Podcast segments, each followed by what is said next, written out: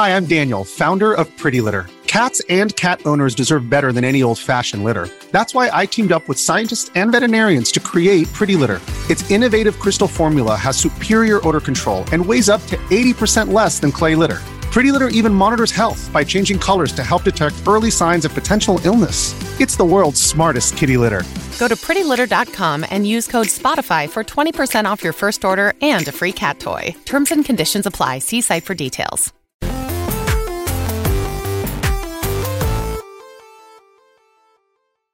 Yo, what's up? Welcome to Kinda Funny Games Daily for Wednesday, September sixth, twenty twenty-three. I'm one of your hosts, Blessing Adeoye Junior Joining me is the Nitro Rifle, Andy Cortez. We're all robot-y again. Oh, like from the get-go? Uh, apparently, That's yeah. That's so fucking fun. Right. I'm, before- so I'm just going to say... We need to hello, fix this computer. Hello, Captain Andy.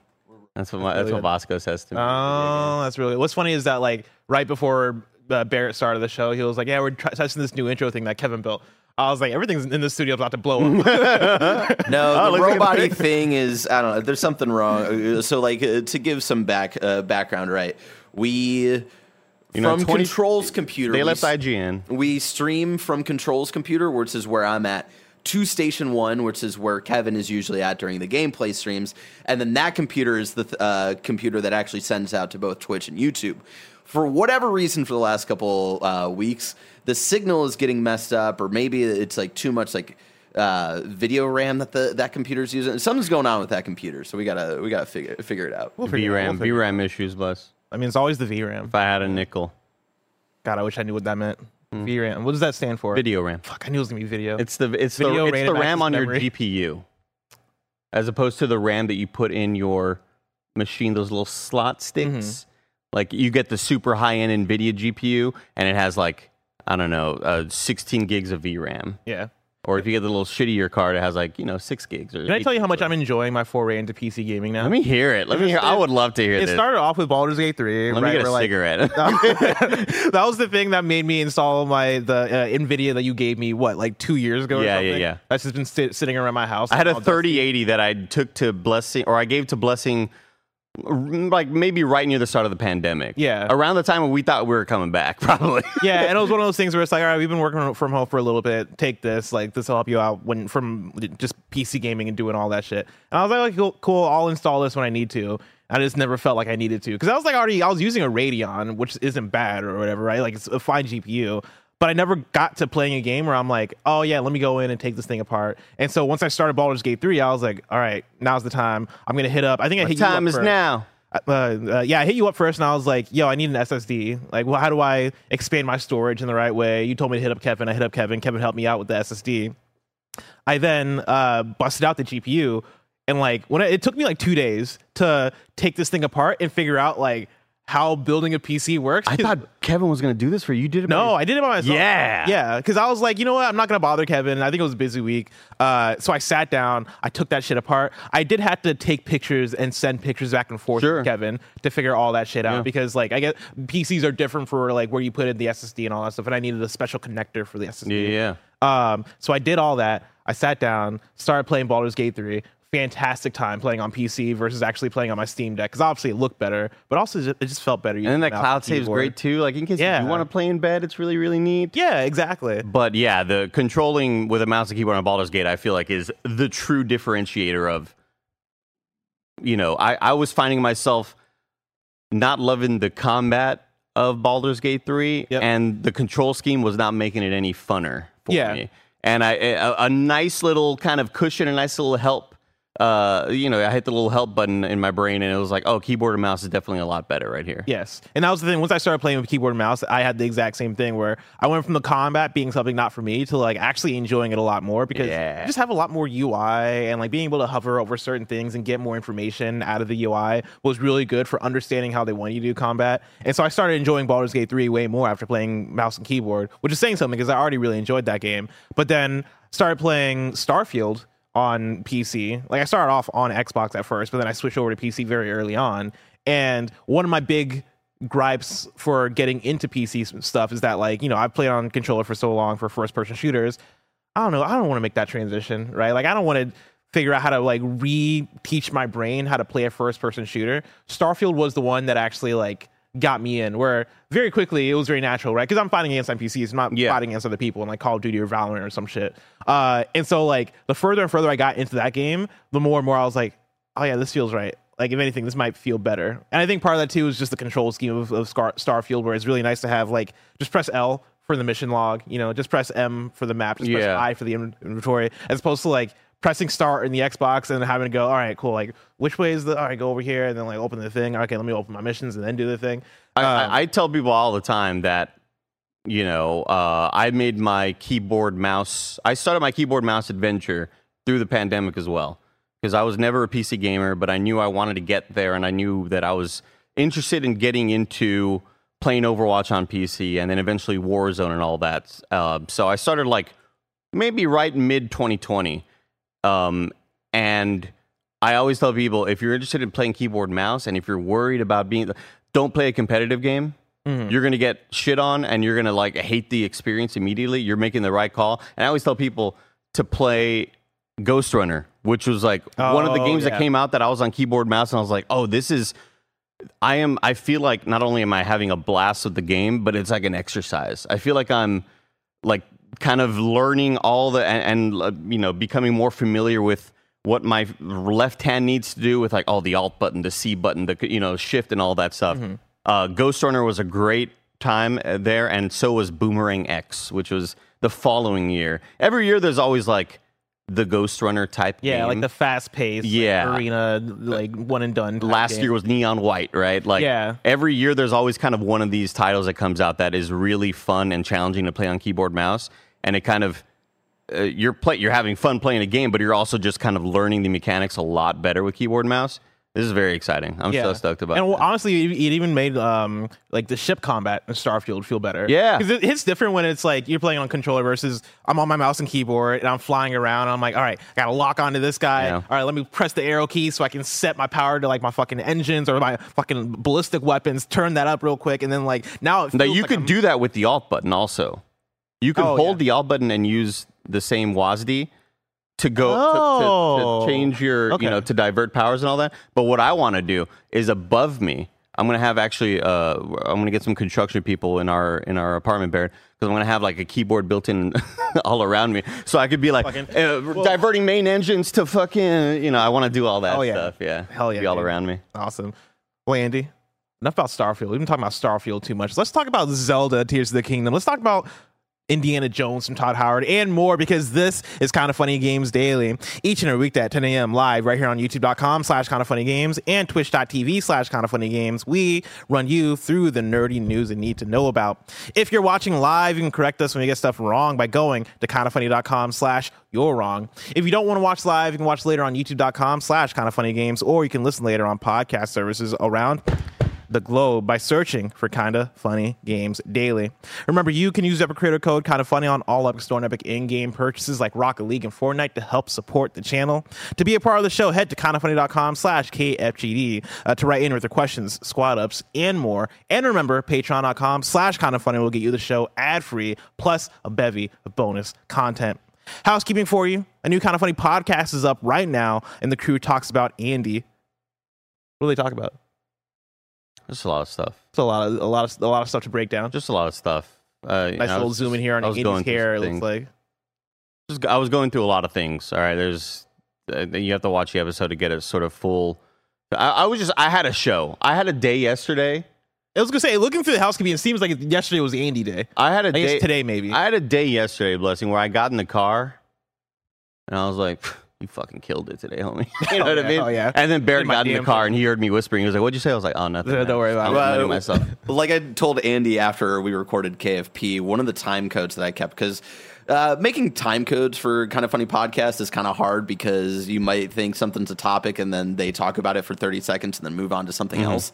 Um, and Andy definitely embodied that yesterday. And one of my time codes was just Andy is on one.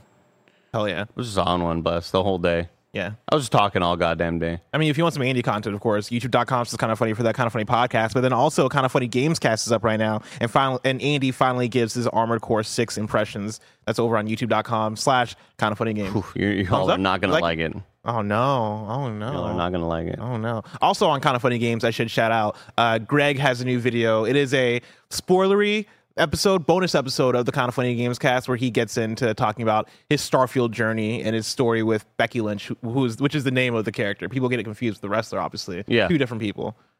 The character, and then there's the wrestler. A lot of people were wondering, why would you do a spoiler cast this early? Why?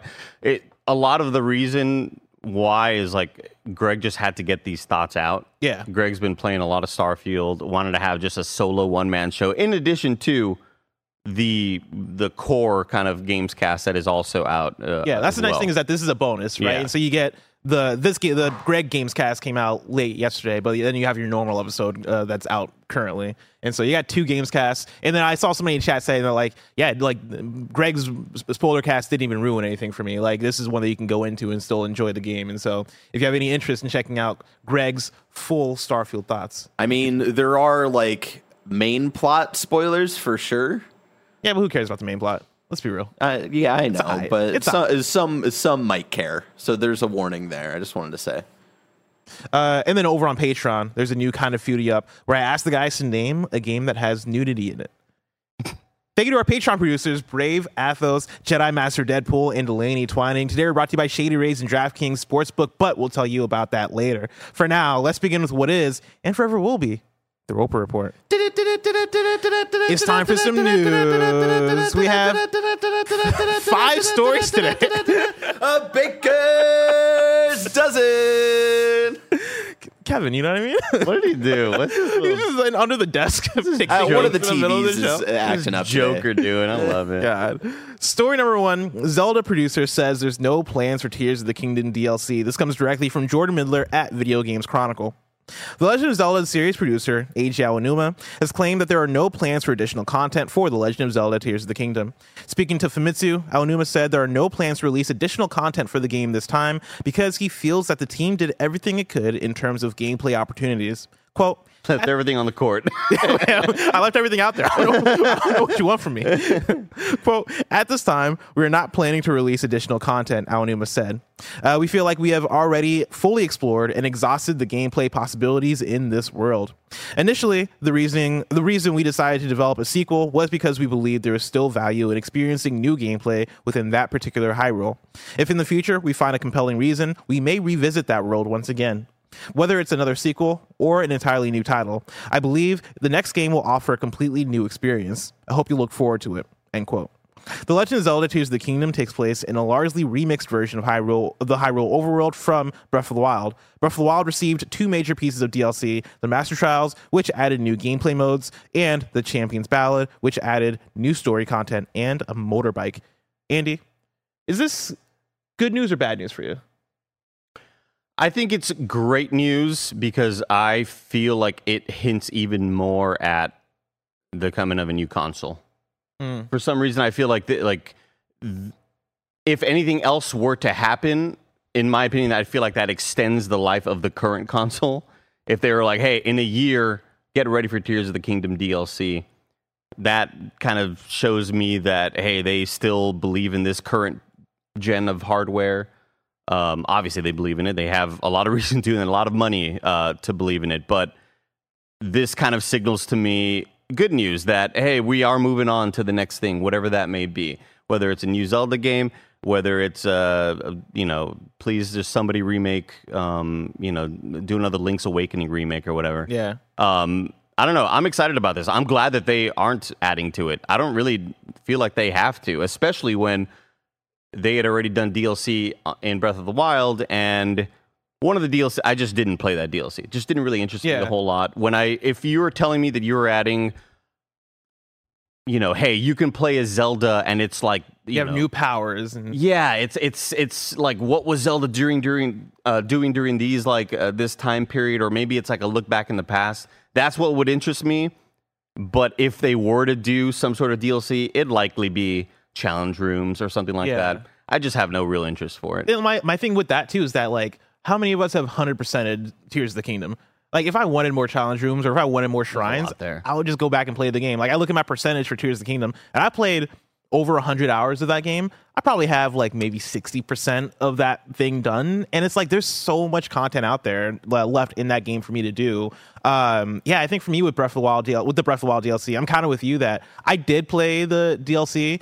I wasn't like, it wasn't my favorite content in the game, right? Yeah. It's not, I would be so interested to like have a sit down talk with Nintendo and go, hey, how do you view this D L C? Do you view this as successful? Is this like the dream idea for what you want a Zelda um, release rollout to look like, right? Or is it something that, based on this, based on how it, how it came out, is that something you shift for Tears of the Kingdom because you weren't satisfied with it? I think that'd be an interesting conversation because, like, for Tears of the Kingdom, I never expected D L C.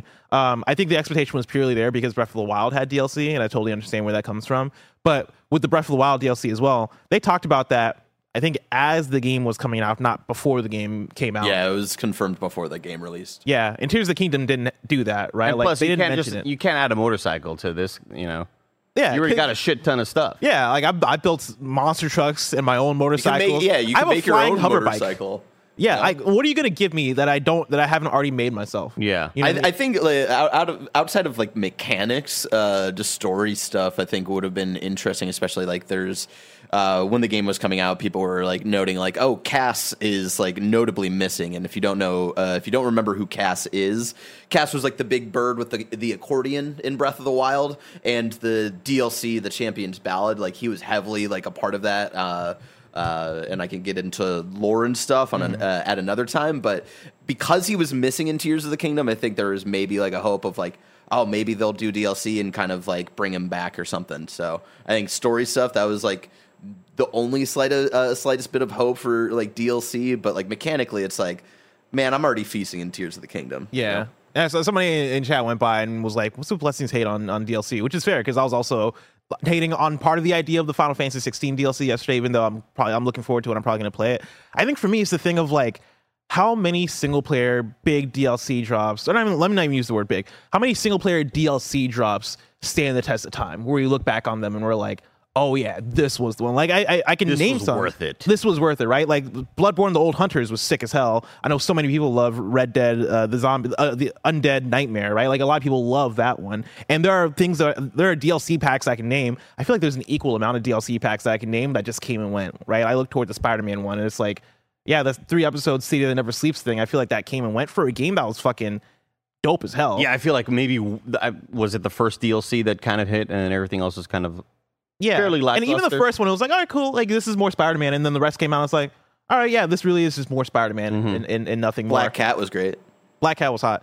But like with mm-hmm. Zelda Tears of the Kingdom, like or Zelda Breath of the Wild, like I had the same thing where I played that D L C, I was like, all right, cool, like another dungeon, and I don't really think back on it that much. Yeah, the ones that I feel like it really helps out are going to be games that, uh, when I think of what Skyrim did, what Bethesda did with Skyrim's D L C. Yeah. And adding like, now you can have a house. Now you can, do, you know, like when you're adding a major function like that that your game doesn't have, unfortunately and fortunately, uh, Zelda Tears of the Kingdom has a lot of things that you can do in it already. It, it is this big playground. Mm-hmm. Um, aside from adding extra tools, uh, I was thinking about it last night of one reason why I am very, very excited for whatever the next Starfield D L C will be whenever it comes out years from now, or even just through mod support.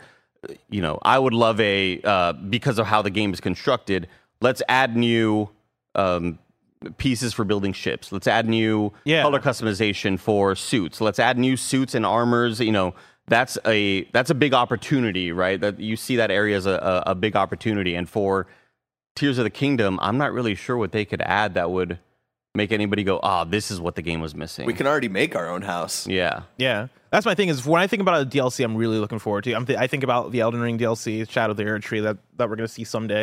And I also think about the Cyberpunk D L C because I think they're giving us the best of all worlds, which is, hey, we're rebuilding a lot of these systems from the ground up to give you this fresh and optimized experience of Cyberpunk. And then also we're giving Idris you a Elba. we're giving you a sizable story. Yeah, that stars Idris Elba that, you know, so far based on what I got to play at Summer Game Fest and based on the trailers and all that stuff, looks really cool. Yeah. Like that looks like a story that I want to engage with. That looks like an extra thing where it's like, oh, th- like I imagine that's going to run me what, eight to ten hours, maybe more. Like, I'm I'm very excited for what, what that thing ends up being. Um, with the Zelda Tears of the Kingdom D L C, I would imagine that it would be maybe another dungeon if you were to do it. Maybe, yeah, like something else that's not a motorbike, like a monster truck. Maybe, I don't know. I don't know what you do yeah. that's not a motorbike. Um, maybe like, but, yeah, it, for me, it would be purely cosmetic things, like, a like new, cool outfits, like a Mario new, outfit, or new dyes outfit. to dye your clothes or whatever, new uh, glider sort of yeah. textures or whatever.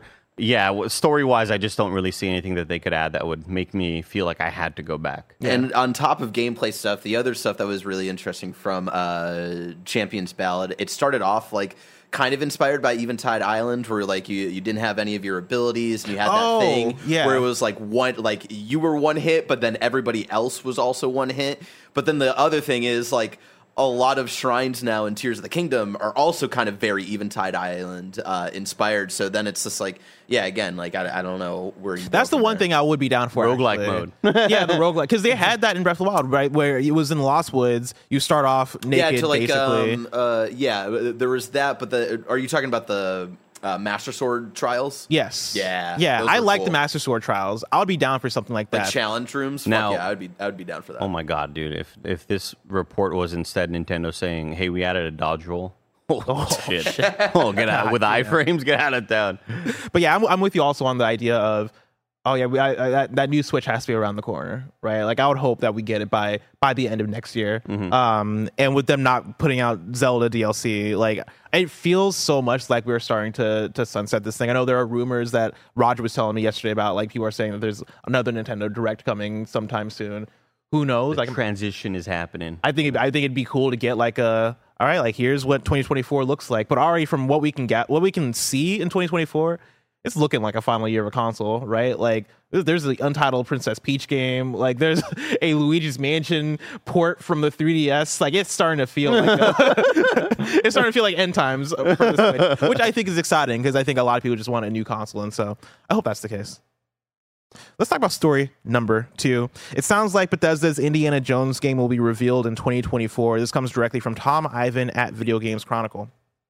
Bethesda's Todd Howard has seemingly teased plans to reveal his Indiana Jones game in twenty twenty-four. Announced in January twenty twenty-one, the title is in development at Machine Games, the Swedish studio behind the modern Wolfenstein games.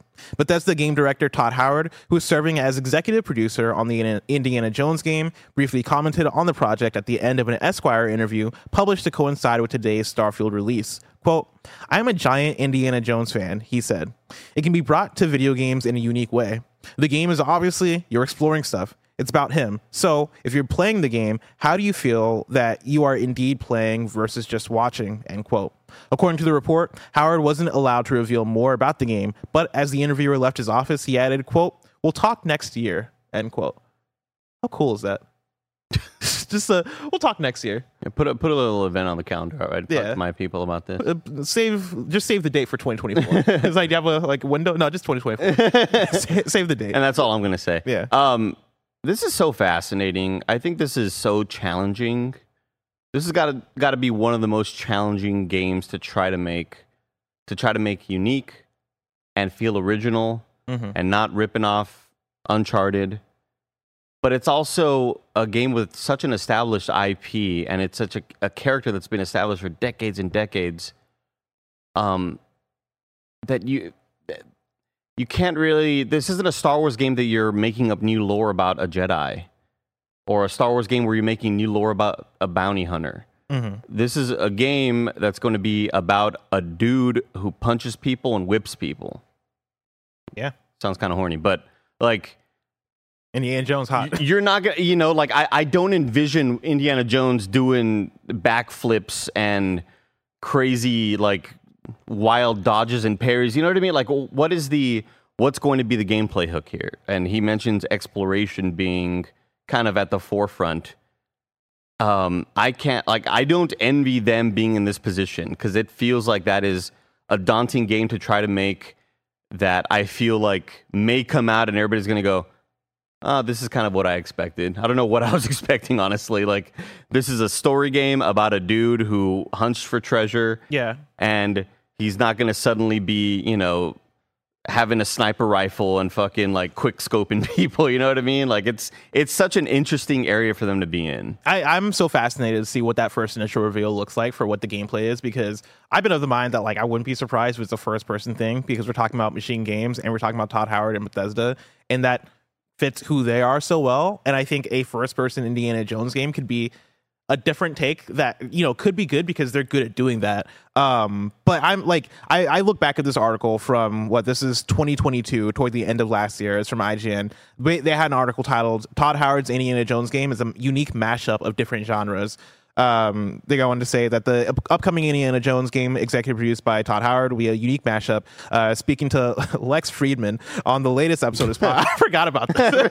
I, I, man, I saw so many clips of that interview of Lex Friedman saw, just being like, "So, like, what is a multiplayer game?" Like, whatever. The like, what is happening? Why is Lex Friedman talking to Todd Howard? So, it's so odd. Um, yeah, it's like whatever. It's like Cliff Blazinski is on the, the Joe Rogan podcast. It's so, like, can I use a P S? P S five controller on the Xbox? Like, just like that. But yeah, speaking to Lex Friedman on the latest episode of his podcast, Howard denied to comment on which one genre Machine Games Indiana Jones would be, and, uh, and instead saying it was a blend of different things. When asked if it will be an action-adventure game, Howard said, quote, "I will just say it's a mashup. It's unique. It isn't one thing and uh, intentionally. So it does a lot of different things that myself and the folks at Machine Games have wanted to do in a game. So it's a unique thing." The way he's describing it there makes me think of Uncharted four, because like Uncharted four was a game that initially I was very impressed early on by how well it paced itself based on like the different scenarios you're in. Because there's like what it starts off early on, you're in, I guess, early spoilers for Uncharted four that aren't really spoilers. Like you start off in the in a prison, right? And like a lot of that felt almost walking sim-ish, where you're just walking around talking to people, and then you taking in, in the sights, taking in the sights. Then you get in the fist fight, and then like it's on to the next scene, and now it's, okay, I'm climbing as Nathan Drake. On to the next scene. Now we're doing third-person shoot, uh, shooting. That is what Uncharted is. Uncharted, scene to scene, messes around with doing different things and messes around with being different genres. I also think of a game like A Way Out, where like that is a movie as a video game, right? But never played it. Have you not played A Way Out? No. Oh, dude, you and Mike should play A Way Out on stream. That would be sick as hell. That game is fucking fun. But yeah, like I would even use um, It Takes Two as an example, right? Of like, moment to moment, everything you're doing in this game tends to be different, right? I think A Way Out is a bit more like shakes things up scene to scene, where It Takes Two kind of goes back to platformer at some point. But yeah, and that has like that film um, presentation to it. I think Indiana Jones could be something like that, where like, yeah, one scene it is you are solving these puzzles to like get to the treasure. Another scene it is you running away from all these people that are chasing you, talking next- to a diplomat here, talking you know talking yeah. to government people here, but then also there's some raiders there, whatever. Yeah yeah and make it this fun third person action thing that invokes Uncharted, right? And could be Xbox's answer to what Uncharted is. I think right now there's a gap in that, since PlayStation isn't making Uncharted's every year anymore. yeah um And yeah, like I think you can fill in that gap with the Indiana Jones, because Indiana Jones is the original, right? Indiana Jones is where that idea starts from. And, and plus, um, we know they we know that studio has the talent. Like I, I think the other I, I forget what month we were talking about this, but we were looking at like how shockingly low Wolfenstein's Metacritic score was, and I was like, wow, that that may be like my favorite game ever that's rated like a seventy something. Is it really? Uh, okay. Yeah, uh, like a seventy-seven or something like that.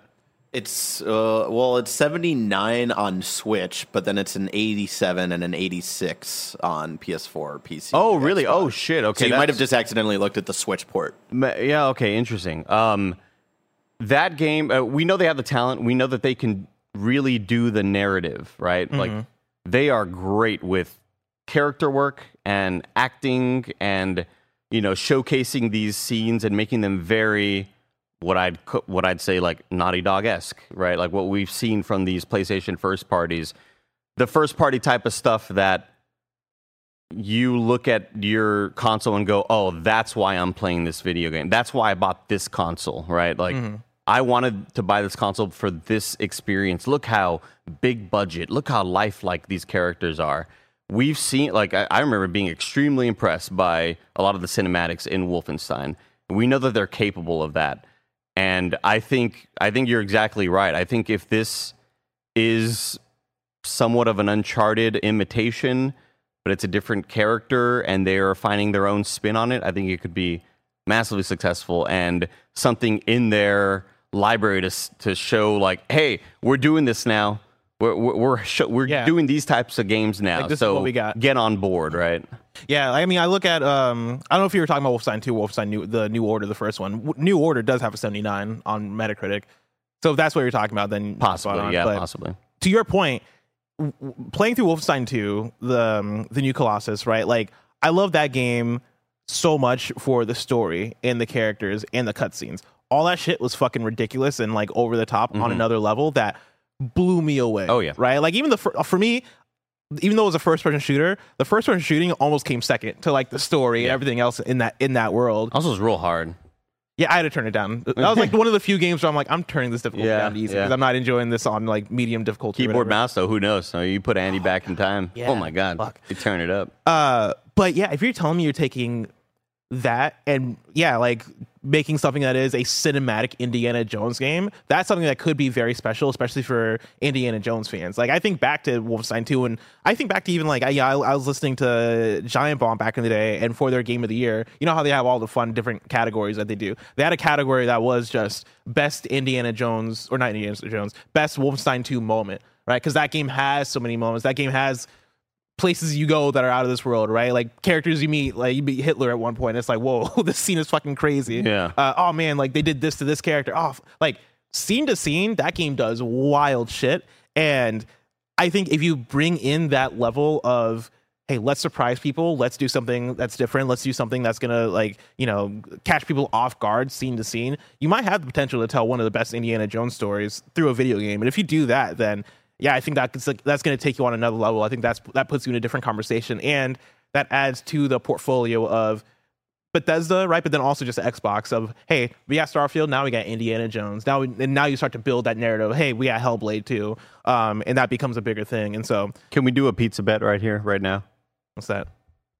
Will this game have equipable armor or weapons that are with the different rarities? Will you find a purple oh. chest or a, a a blue chest, and that one's rare because I'm early on, but oh my God, this dude dropped oh. the gold. Absolutely not. No? You think so? I mean, I don't know. I'm just throwing it out. I hope not. Like, I, I like that stuff in some game. Oh yeah, I hope not too. But in a yeah. single player action adventure game, oh, I don't want this that. This is an extra rare one. Look at all the add-ons it's got. It's got a scope and a suppressor, you know? I mean, when you put it like that, that sounds sound kind of nice. Like, I, I mean, got some endorphins right there. I, I get, I think... I like the idea of a Last of Us style workbench. Oh, for sure. I like the idea of going to, uh, you know, uh, kind of kitting out your weapon, but I, I'm just thinking about I think the, there's a how, do you ga- how do you gamify it in a way without it just being a, uh, wh- while feeling like your character is making progress as a character getting stronger, as opposed to just going through a story, you know? Yeah. I how think you, that's going to be the challenge, because I think there's a possibility that there is some sort of like, yeah, rarity system, but it's not explicitly rarity, like it's not color coded or anything. It mm. is just, oh, you're getting cooler looking weapons that have more um equipped slots for different mod- uh, modifiers and, and stuff like that. Um but also, on the other hand, if it is if it goes back to the the A Way Out idea, and it is scene to scene, you're doing something different, maybe there isn't room for um upgrading across the game, because you're not really like, you might get into three or four shootouts. You found a gold game. whip. This That'd one's a gold level. That's, oh shit! It, it like it lets you it lets you pull like a whole group of people yeah, towards like, you or whatever. Oh man, you get like the ground pound them. Like, oh, that'd be so sick. It'd Big A O E whips, a ground pound. But yeah, I wouldn't be surprised if this game doesn't have a upgrade system in that way. If it is like just static, hey, you're playing as the same character, but we're gonna usher you through this because we're keeping things interesting from all the different scenarios. Again, that's like the A Way Out idea. I think the Uncharted idea would be that you're getting weapons here, like here and there, but are we going to be doing that much shooting in an Indiana Jones game? Maybe. Yeah, I guess. I, I keep going back and forth on it because I could see it, but I could also see it the other way. I mean, are you know? Oh, first off, I one thing I'm not looking forward to. I'm not looking forward to Super H D snakes. Mm. These snakes are going to be in four K at like, one hundred fifty frames per second. They'll introduce like a new scary thing, because that's what they do in every Indiana Jones. It's like, oh, this movie was snakes, this movie barracudas, or it was eels in the last Eel, one, yeah right? The last one was eels. Yeah, spoilers. I don't oh, think people man. care about that. No, I don't really care about it. No, they got to do snakes. Yeah, you always Indie, have to have Indie, snakes. Indie hates snakes. Why does it always have to be I forget snakes? Was this like a was this an origin story, or am I thinking of the double oh seven game? Oh, oh, oh. kinda funny dot com slash, slash You're playing as an eight-year-old Indiana Jones. I don't know if we... eating oatmeal for breakfast. Oh, I might be thinking of double oh seven. Um, because if this is an origin, then snakes would make a lot of sense. Mm-hmm. If this just takes place in a random, like, this is just a random Indiana Jones story, I want, like, a new... Give me, like, one hundred bears. Like, out of nowhere. Oh, gotcha. See, I was picturing Indiana Jones reading the Bible and being like, oh, this Adam and Eve thing. I don't like snakes. I don't like... Oh, yeah. That's where it, the, that's where it came them, from. You know, all, the yeah, original yeah. sin. Uh-huh. Damn, that's it crazy. Would be cool if it was... The uh, original sin. You're calling it out by name. Like, your shirt may as well say original sin on it. Oh, my God. God. Uh, Andy. What's up? You know what's not a sin? What is? You know what's a blessing? What? Patreon dot com oh. slash Kinda Funny Games. Over on Patreon dot com slash Kinda Funny. You can go and get the show ad-free. And speaking of ads, let us tell you about our sponsors. This episode is brought to you by Shady Rays. Take on the sun with gear built to last. Our friends at Shady Rays have you covered for the warm weather ahead with premium polarized shades at an affordable price. Shady Rays is an independent sunglasses company that offers a world-class product that's just as good as any expensive pair we've worn. Shady Rays offers the most insane protection in all of eyewear. Every pair of sunglasses is backed by lost and broken replacements. If you lose or break your pair, even on day one, they told us they will send you a brand new pair, no questions asked. Every purchase supports the Shady Rays Impact Program, which works directly with nonprofits and their communities to empower and make adventure accessible for all walks of life. If you don't love your Shady Rays, exchange them for a new pair or return them for free within thirty days. There's no risk when you shop. Their team always has your back. Exclusively for y'all, Shady Rays is giving out their best deal of the season. You can go to shady rays dot com and use code KINDAFUNNY for fifty percent off two pairs of polarized sunglasses. You can try for yourself the shades that are rated five stars by over two hundred fifty thousand people. Again, that's shady rays dot com slash kinda funny. This episode is brought to you by DraftKings Sportsbook. We've had seven months without an N F L game, but for all of you football fans out there, good thing that's over. N F L is here, and DraftKings Sportsbook, an official sports betting partner of the N F L, is giving you a can't-miss offer for week one. This week, new customers can get two hundred dollars in bonus bets instantly when you bet just five bucks on any N F L game. DraftKings is hooking everyone up with game day greatness. All customers can take advantage of two new offers every single game Game day this September. You can check out the app to see what you get. You can download now and use code Kinda Funny to sign up. New customers can take home two hundred dollars in bonus bets instantly just for betting five bucks. That is code Kinda Funny only on DraftKings Sportsbook, an official sports betting partner of the N F L. The crown is yours. If you have a gambling problem, call one eight hundred gambler or visit w w w dot one eight hundred gambler dot net. In New York, you can call eight seven seven, eight, H O P E N Y or text H O P E N Y four six seven, three six nine. In Connecticut, help is available for problem gambling. Call telephone number one eight eight eight, seven eight nine, seven seven seven seven or visit c c p d dot org. Please play responsibly on behalf of Boot Hill Casino and Resort K S. twenty-one plus, age varies by jurisdiction. Void in Ontario. See dkng.co slash football for eligibility, terms, and responsible gambling resources. Bonus bets expire seven days after insurance. Eligibility and deposit restrictions. If you're an athlete, you know the greatest motivator of all is the fear of letting your teammates down. After all, a team is only as good as its weakest link. So you owe it to those wearing the same jersey as you to be your best every time you step on the field. That's why there's no vape in team. When you vape, you can expose your lungs to toxic chemicals that can damage your lungs. If you're a step behind, the team's a step behind. Brought to you by The Real Cost and the F D A. When you need mealtime inspiration, it's worth shopping Kroger, where you'll find over thirty thousand mouthwatering choices that excite your inner foodie. And no matter what tasty choice you make, you'll enjoy our everyday low prices, plus extra ways to save, like digital coupons worth over six hundred dollars each week. You can also save up to one dollar off per gallon at the pump with fuel points. More savings and more inspiring flavors make shopping Kroger worth it every time. Kroger, fresh for everyone. Fuel restrictions apply. And we're back. Um, I wanted to play some Starfield. Uh, yeah, I've been playing a lot of Starfield. I know at the beginning of the show we we're like, enough about this Starfield video game. It's old news. Mm-hmm. Um, but I wa- I wanted to show off something that I noticed last night when I was taking photos, because I'm very, very proud of my creations, Blessing. Hell yeah! And I finally finished my ship. It's called the Burning Star Five. This um, is sick. I like this. It's a reference to Coheed and Cambria, one of my favorite bands.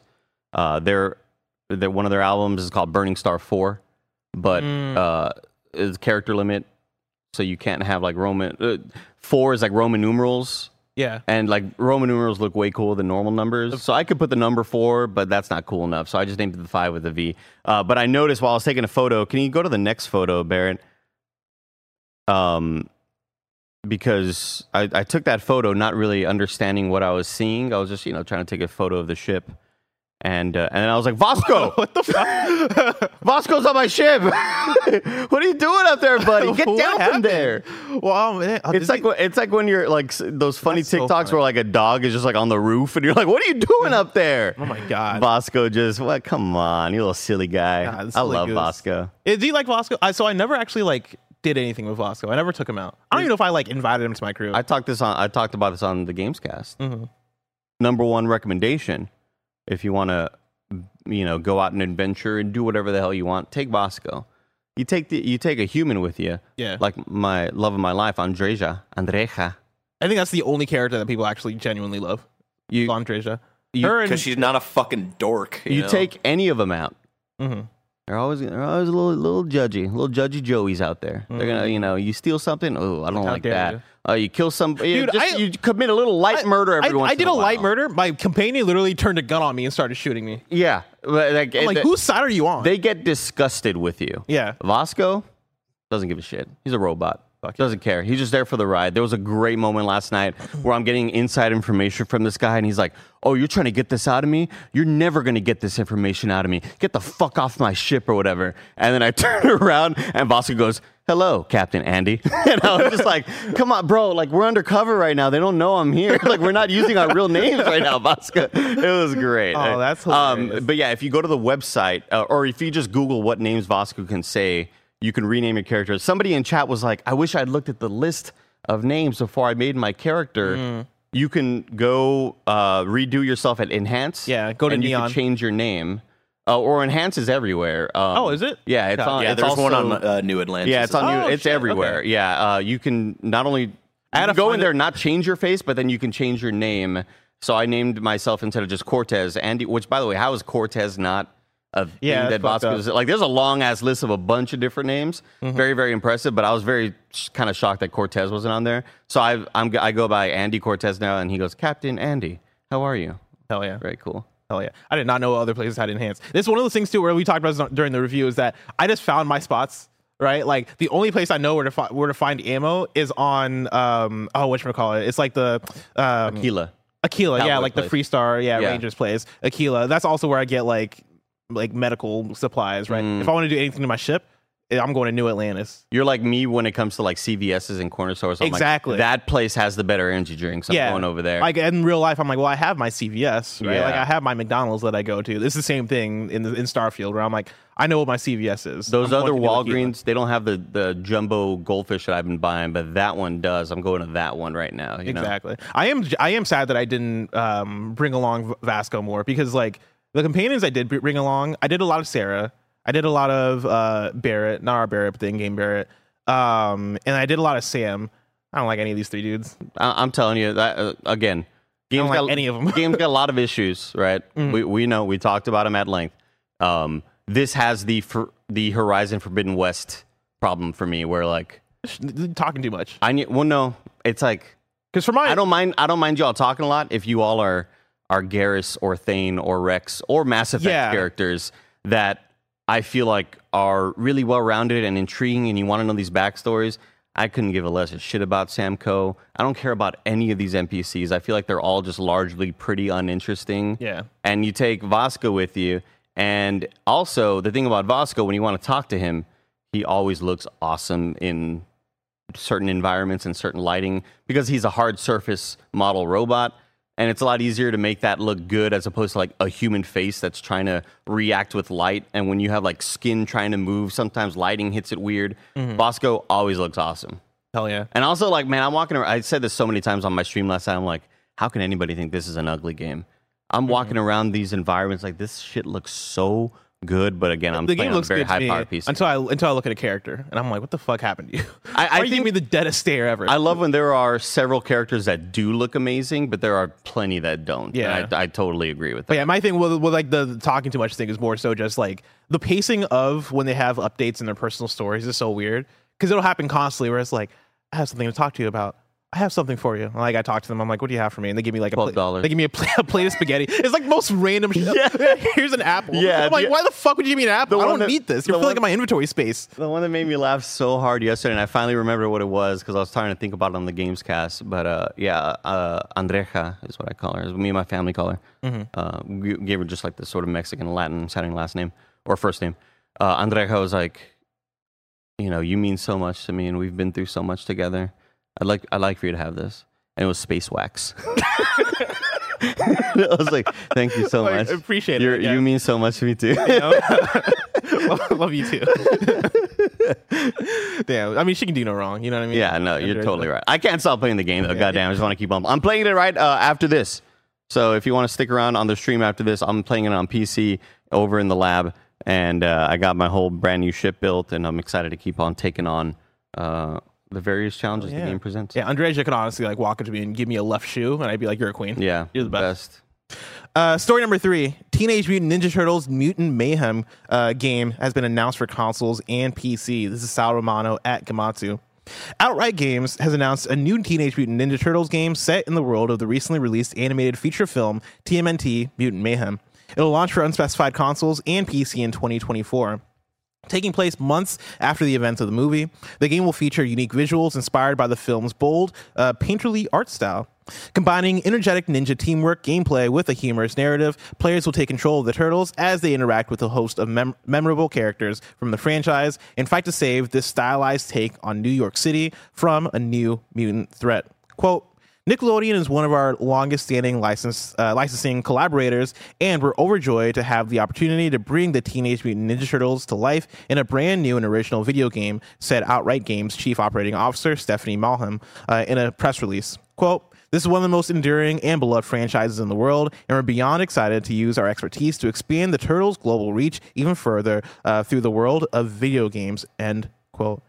Andy, did you get to watch T M N T Mutant Mayhem? Absolutely. I freaking loved it. How, I was incredible. Just, I was just wondering, how did it do overall in the box office? Because I know it was tracking decently well, but yeah, nowhere near it. What I feel like it deserved to make, you know? Yeah. Did it come out like a competitive time? Because I feel like it might have gotten overshadowed by Barbie and yeah, Oppie. Definitely. I mean, you're definitely not wrong there. Um, As I'm look- of September fourth, Teenage Mutant Ninja Turtles Mutant Mayhem has grossed one hundred eight million dollars in the United States and Canada uh, and That's forty-four point nine million dollars in other territories for a worldwide uh, total of one hundred fifty-two point nine million dollars. That's not good. The idea of this sounds so cool. But I went over to Outright Games' website to see what else they've worked on. And I'm on it right now, too, brother. And when I read to you the list, games that they worked on from Outright Games, you have oh. Peppa Pig World Adventures. Oh, yeah. Shit. The Justice League Cosmic Chaos. I think Peppa Pig World Adventures is the one that uh, that they had a um, rest in peace, Queen Elizabeth. Wait, really? Yeah. Uh, like a credit? Damn. I yeah, because yeah, I guess Peppa, you know, Ray Narvaez from the U K reacted to it, and it was it, it there was like an in memoriam screen of like like it was like, legitimately, and it was just like rest in peace, Queen Elizabeth, like whenever she was born, like eighteen twelve or something. Goddamn, uh, eighteen twelve. God, two hundred years old. Uh, they uh, they did Bratz, Flaunt Your Fashion, oh, um, Coco Melon, Play with J J. Uh, JoJo Siwa Worldwide Party, Paw Patrol Grand uh, Grand Prix, Dragon's Legend, or yeah, Dragon's Legend of the Nine Realms. Oh, that's, that's, that's the, uh, How to Train Your Dragons. Yeah, thing. I, I platinumed that one. Let's see. Oh, they did another Peppa Pig Complete Edition. Um, that was the H D remaster. Yeah, yeah, yeah. The D C's League of Super Pets. That one came out with ray tracing. Uh, My Little Pony. I can't see this subtitle. My, uh, A, a maritime bay adventure. A lot of games exist is what I'm realizing. So Hotel wh- Transylvania. What, what we're discovering is this game is probably not going to be anything to write home about. Hold on, hold on. They did Fast and Furious, Spy Racers, Rise of the Shifter. What is that? That's not the game that they announced at Game Awards. Oh, right? Fast and Furious. No, Spy Spy Racers is was their cartoon kind of like, uh, let's kidify this yeah. to get kids into the Fast and Furious. Ryan's Rescue Squad. Is that the little unboxer dude? Is that the dude that does, the little kid that does unboxings on YouTube? Like a quad, quadrillionaire or whatever? Oh, is it? I uh, think is, it is. Is he like this little... Because I'm pretty sure this is Ryan in the corner. Yeah, of the that's, def- that's got to be. I don't think they just. Put I've never heard of Ryan. Dude in there. Just a random kid. We just Googled Wait, young boy. And like his name is just Ryan? Like he doesn't have... Yeah, I think it's like Ryan's Toys or Ryan's it's, something. Is he like Ryan's Beyonce World. Where it's like, no, we just recognize you from your first name? Yeah, I believe I'm, so. I'm looking at if it If I say right Ryan, now. Everybody's like, oh yeah, the kid. Yeah. That's crazy. Everybody knows. That's crazy you can do that to the name Ryan. Everybody knows. Holy cow. Is this the Ryan game? Yeah. Wow. Oh man, I, I would so love a T M N T Mutant Mayhem game that is good.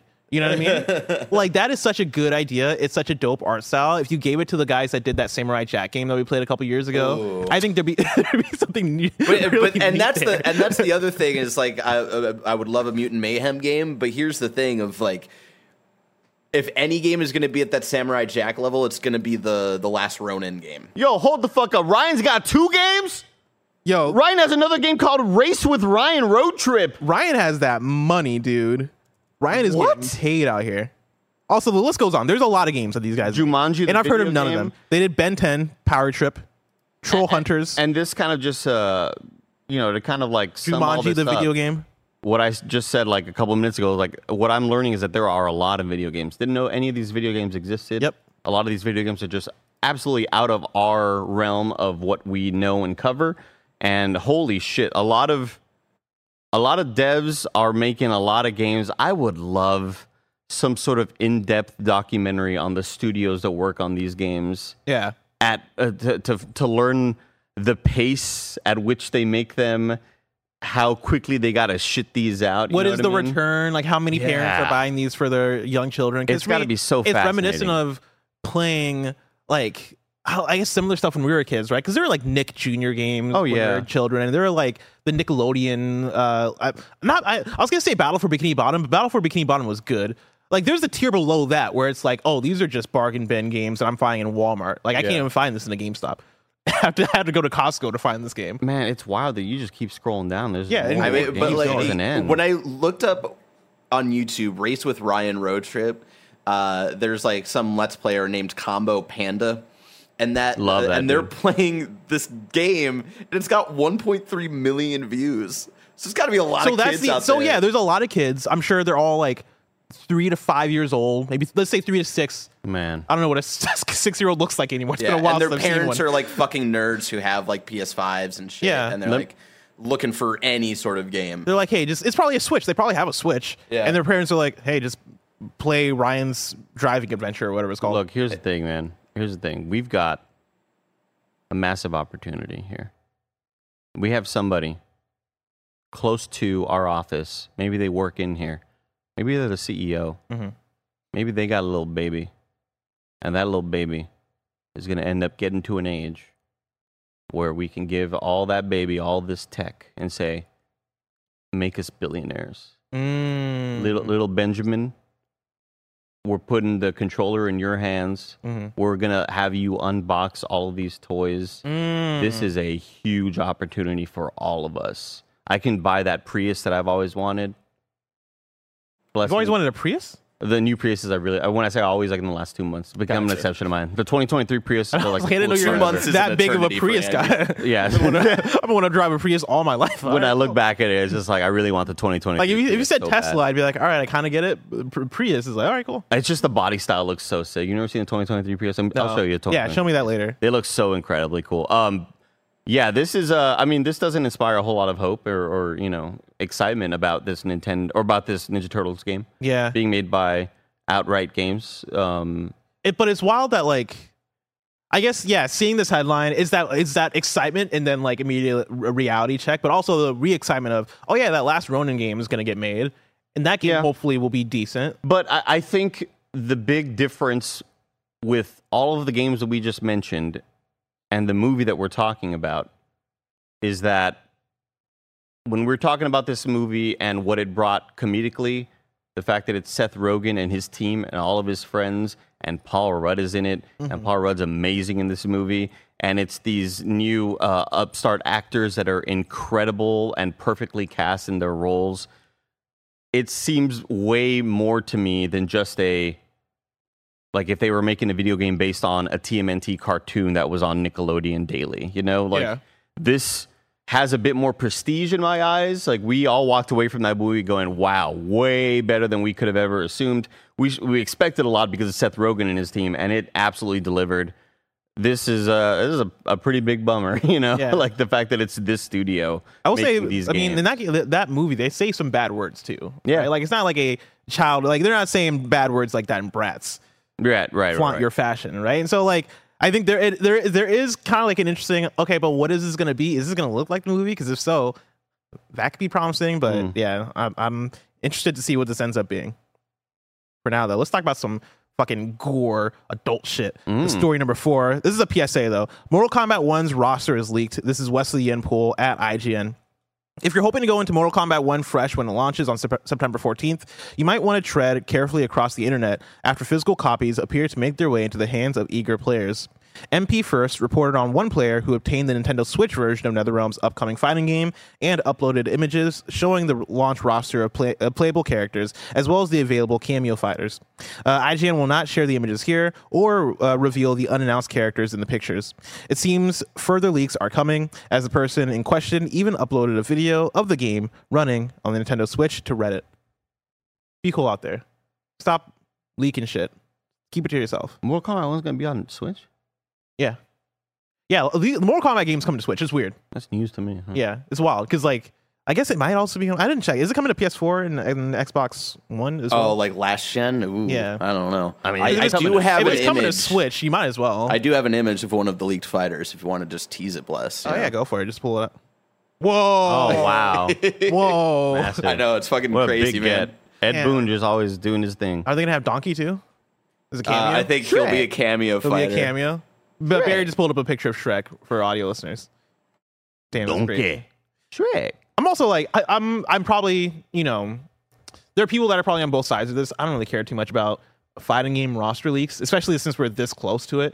If it was like a year ago or something, then I'd be like, oh man, all right, whatever. But like, we're this close to the game. It's just a roster. It's not like they're leaking. Well, let me it's not like, I'm sure they're leaking story stuff as well. That's the stuff I care more about. I don't want to see story spoilers. Like, that's the part that I'm, I, I get excited about. But like, just characters. You're going to tell me that Scorpion's in the game? Cool, go for yeah, it. Yeah, roster leaks have... I'm with you. Roster leaks have never really been something that I feel that needs to be super secretive. If anything, all roster leaks do is make people mad that certain people aren't in the game. That's yeah. the only thing you get out of roster leaks. Is like, are you kidding me? You didn't put that... That dude is in here. Oh, what the fuck? She's not in here. She hasn't been in here since part two. What the hell? You know, like, that's all roster leaks do. They just kind of make people angry. So I've never really understood the... why studios are so uh, worried about not having rosters leak, you know? Yeah, yeah. And I saw somebody in chat earlier was like, oh, bless, but like, we don't work for the companies. Like, who cares the roster leaks? I think a lot of the audience cares and fans care is the main thing, right? Like, I know I'm not somebody who cares that much about roster. I do. I don't want to get the story spoiler uh, spo- uh, spoiled. And I'm sure there's plenty of people that want to go into this fresh. Because also, I think they've been doing a good job of dropping the trailers and having those reveals, and those re- reveals have been hitting. Like, when I watched the trailer that showed Shijinko in the game, I was like, yo, this is fucking wild. Um, that was such a cool thing for me, and I'm sure there's plenty of the audience that kind of, you know, likes engaging with that stuff. And so, yeah, like, there's people there that, you know, don't work for the companies or, like, are just fans of the thing that don't want to be spoiled as well that are out there. And so, just be cool, you know? Yeah, the, there. the leaks that I'd say matter more are the the licensed tie-ins. Like, I feel like those are the ones that I, yeah. I, I'd be bummed out if the news got out. If I was a developer, like, oh man, we were about to reveal that Homelander was in the game, and now everybody knows already. Like, yeah, which happened. Yeah, exactly. But, yeah, yeah, exactly. And like that stuff. Yeah, that did take. Because, dude, if I w- if I saw that happen, like the way they intended, where yeah, here's Omni-Man, dude. Here's Homeland. Who, dude, I would be popping That clip off. was so awesome. Sick as fuck. It was dude. just a zoom out on five dudes. Yeah, it was like, awesome. Oh, shit, is that Quan Chi? Oh, shit, is that Homeland? Yeah. Like, come on, dude. Uh, final news story for the day, story number five. Sea of Stars already hits two hundred fifty thousand sales. Uh, they tweeted this out yesterday. We had projections for the first year, but it only took you all a single week. Awesome. Thank you. Congratulations, Sea of Stars. Good for y'all. Very, very cool. It kicks ass. Yeah, Barry's been playing it. Barry really likes it. Yeah, very like, no dodge or parry. We'll see if I get to it. Uh, it's turn based, uh, mm. Andy. Yeah, mm. but it's yeah. really fun turn based. Let me tell you. Mm. I kind of want to get to it too because it looks really cool. It, like it's really neat. It's a very beautiful right art style. The soundtrack is fucking awesome.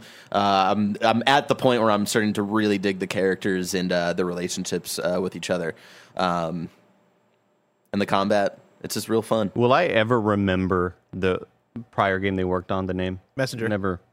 I will never remember the name of the Messenger. Why? It is, I mean, because I just like want to say like Ninja Star Runner or something. Like, yeah, like Ninja Gaiden the Indie. Like. Yeah, like I, I don't know why. I just I can anytime I want to be like, how good was the Messenger? And I could never ever think of the the goddamn name. I got a bad memory. I'll tell you what. I feel that, dude. Well, I'm excited to play Sea of Stars one day, but me starting Sea of Stars is so far away. If I want to know what's coming into mom and pop shops today, where would I look? The official list of upcoming software across each and every platform, as listed by the Kinda Funny Games Daily Show hosts. Each and every weekday. Mm, do, do, do, do, eat that, Ben Star. Do, do, do, do, yeah. yeah, he could easily beat it. He's so handsome. I, I actually, I actually did start Sea of Stars. Weirdly enough, I think I had the same thing as you, where like I started, got into a turn-based battle, and was like, "I'm not in the mood. I don't, I don't want to deal with this right now." Come on, Bless. Don't do like that it's, to me. You're like betraying me. Like it's like you have to go to the bank or something. Like, ah, yeah. oh, no, not You're right now. You're hanging out with Andy and Mike too much, not man. At, not at this moment, you know? No, thank you. like, like if somebody tried to fucking sell you something outside of a Costco. No, no, no, thank you. I'm, I'm good. good. I'm good. Put you your headphones on. Like. Out today, we got Baldur's Gate three for P S five, Starfield for Xbox Series X and P C, Enchanted Portals for P S five, Xbox Series X, Switch, and P C. I played a little bit of Enchanted Portals. I don't know what Tim said about it on Gamescast. He didn't like Not it. Great things. I made it two minutes in, and I was like, oh, no. We put on my headphones. We brought up your quote of, oh, it's one of them games. Yeah. Oh, yeah, it's one of them ones. It's for this sure. It was is, for sure yeah. one of them ones. Uh, Molly Medusa, Queen of Spit for P C, Warstride Challenges for Xbox Series. Hold on, excuse me? We've had that one before. I think that came out on a different platform before. Yeah. Yeah, Molly Medusa, Queen of Spit. When did she battle the Throat Goat? I think that was in the I think that's in the prequel. Mm, yeah. Gotcha. Yeah. Uh, Warstride Challenges for Xbox Series X and P S five. And we got some new Nintendo Switch online games for September, September sixth. That's today. Uh, you're getting Kirby's Star Stacker for S N E S, Quest of Camelot, sorry, Quest for Camelot for Game Boy, Downtown, Neketsu March, Super Awesome Field Day for N E S, and then Joy Mech Fight for N E S. One of these is fake. Which one is it? I, I slotted in a fake one for the Nintendo drop. I'm going to guess Joy Mech Fight. I lied. All of them are real. Oh, shit. Yeah, wow. You know, because obviously it's like... Joy Mech Fight is the only one I've heard of out of these. I, I was going to think that, you know, Blessing is trying to throw me off with Super Awesome Field Day. Right? That does not sound real. Um, but also the fact that the title is not capitalized in all the different words, I was like... Blessing looks like he typed this as opposed to copy-pasting it. You know what I mean? Mm, you know what I mean? I feel that. Yeah, yeah. I get you. I get you. Uh, and then one more for out today. Uh, Day of the Devs is back. This is actually a, this is actually more of a new date. So new dates for you. Day of the Devs is back. Uh, Double Fine and I Am eight-Bit are partnering with the Game Awards to host a live stream showcase on December sixth, Ooh. plus a free in-person event in downtown L A on December eighth. Uh, we got one deal of the day for you. This comes directly from Wario sixty-four. Looper is twelve dollars and forty cents on Amazon. That is right. Looper, the film starring Hell Joseph yeah. Gordon-Levitt. Um, and who else is in Looper? Oh, Bruce, um, Bruce Willis, Bruce and, Willis Emily and Emily Blunt. Blunt. Yeah. I, you had the thing pulled up here. Yeah. Uh, that, uh, is this movie better than Arrival? Yes. Let me know in the comments. I will say, I saw this pop up and I was like, I should watch Looper because I like I, I, I like Joseph Gordon-Levitt. And I like Bruce Willis. Actually, you, saw, you would I, really dig Looper, Bless. I, I yeah. saw a lot of clips on TikTok. I was like, that's a pretty decent movie. And Emily Blunt, isn't it? I like Emily Blunt, too. Wow, it looks like a lot of people agree with me. It's crazy. I know a lot of people in the chat are fucking stupid. Yeah. Rival, terrible How movie. How about that? And, like, I know so little about Looper, but then, like, looking at this cover, hunted, hunted by your future, haunted by your past. I assume Joseph is the past and Bruce is the future. That's yeah, crazy. He's the, he's the young Bruce Willis. That's crazy. It's like Gemini Man. Well, they I mean they they prosthetic they, they did prosthetics on him to make him look like Bruce Willis. Did they really? Like, yeah, they, they like they, changed his nose they, and like his eyebrows, his lips yeah. especially. Like they like and the whole time he's just doing a Bruce Willis sort of like yeah, that's what I you know I'm done. I, I'm doing more of a Robert De Niro right there. More Robert De Niro, but he's like he's doing all the face stuff that like Bruce Willis. You're used to seeing Bruce. What does he do with his face? He does yeah. some stuff. You, I referenced Gemini Man just now, and one of the reasons why is because as we were talking earlier about Christopher Nolan, I kept thinking about how I've not seen. I forget if we talked about Christopher Nolan on the show or before the show. Before that was before the show chat. Uh, but I was thinking about how like I've not watched um, like Dunkirk and uh, Prestige and these movies that I really want to watch, but for some reason on a random day I made time for Gemini Man.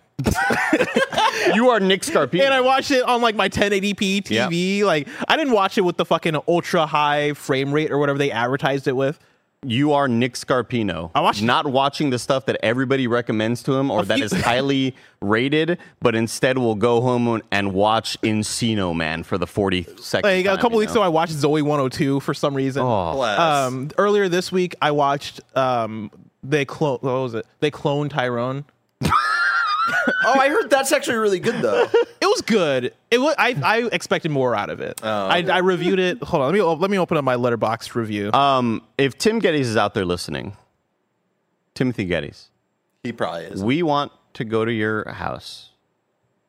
We would like for you to host us. Please provide food and drinks. We want to watch Interstellar in your theater. Thank you. Signed, so Andy young. Cortez and Blessing Adeoye Junior Because Blessing has not seen Interstellar. Uh, Barrett, I'm dropping into assets my review, my Letterboxd review of They Clone Tyrone. But yeah, I thought it was going to be like, it's, it uh, it stars my guy Finn from Star Wars. It also stars Jamie Foxx. It also stars, um, uh, oh, what's her name from WandaVision? The like, Photon, is that her name? Oh, yeah. You know what I'm, who I'm talking yeah, yeah. about. Um, but yeah, my review. This I came out this year? Yeah, it oh, came yeah. out like a couple months ago, oh, I think. Shit. Yeah, I gave it three stars. I said, I can't wait for the sequel. My boy Lloyd is an android. Yeah, I've been popping off on Letterboxd. You're fucking funny, bud. I've been popping off on Letterboxd. Tiana Paris, thank you, chat. But yeah, you can follow me on Letterboxd at Blessing Junior if you want to see my reviews. There. I did like a multi-paragraph review for Zoey one oh two if you want to know what I'm doing over there. Uh, anyway, now it's time for kindafunny.com slash you're wrong. Where you write in, let us know what we got wrong as we got it wrong so we can correct it for those watching later on YouTube and listening later on podcast services around the globe. Um, Kebab says Uncharted never had yearly releases. I know. I was just saying that as like a, we're, they're releasing a lot of Uncharteds. Um, Too many Uncharteds. Kebab says um, Queen Elizabeth was born the twenty-first of April, nineteen twenty-six. Mm, I like how Kebabs that. wrote that in like the you like the European way. I don't know about that. Say April twenty-first like an American. Yeah, it's the, it's the worst way to do dates. We can all agree with that as a world. We get it. Your metric system way better than ours. At least admit that our way of doing that. Because let me tell you, Blessing. Mm-hmm. I, hey, I, hey, I'm gonna be in town, homie. Hey, when? The fourteenth of this month. No, of fucking December. Oh, okay. Like, oh, Six months yeah. from now. Wait, what? Lead off with that. How about you just tell me the month and then I can zero in on when that's going to be? You and know it's what always I mean? Like written in a way where you wouldn't say it that way. Yeah, I'm in town fourteenth December twenty twenty-two. Stupid. It's like, first of all, we don't say it that way. Yeah. Like move around the words so you can save words instead yeah, yeah. of saying fourteenth of December. It's, it's a whole thing. Hey, let's go grab lunch on the twenty-second. Oh, sick. Yeah, that's like a week from now. No, I meant the twenty-second of May. Oh, shit. Like, oh, well, that's half a year. That's it's that's crazy. I, I, I do kind of get it where it's like... Barrett, don't let them have this, okay? Uh, but yeah, I, I, but I, but I, I, I gave them the metric system. I gave them the dub. But here's the thing is like I, I get you go from like smallest thing to biggest thing, day, month, and year, right? Like I, I, I get the thought process. No, but also when we talk about decimals, you know how like hundredth and tenth and all that shit is mixed up too? Like people just be doing weird math, right? People just be doing math. But I'm saying that like look, you have the you have the better way of counting stuff. Yeah, we have the better way of doing dates. We yeah. could zone in and be uh, I'm gonna be in town, man, let's hang out, let's go get some dinner. December. Ooh, December when? Second. Yeah, nice. It's like cool. Oh yeah, okay okay nice. I can zero in and I know I give myself a you know an idea of what that's gonna be. But also um Barrett, you didn't think Arrival's good, so like you know damn. But I, I wasn't saying it was better. I was saying I get Damn. the thought process behind it. I think our way of doing it is better. It makes somebody, sense. Somebody in chat said, when do we celebrate Independence Day? July fourth? Exactly. Exactly. But also, uh, really quick, uh, Arrival, fucking just so mid, you know? So good. What about Looper? Looper, fucking awesome. Okay, awesome time. Looper. Awesome time. I gotta watch Looper. Maybe I'll rewatch Gemini Man. Oh, I can speak language. Oh. I like Will Smith a lot, you know?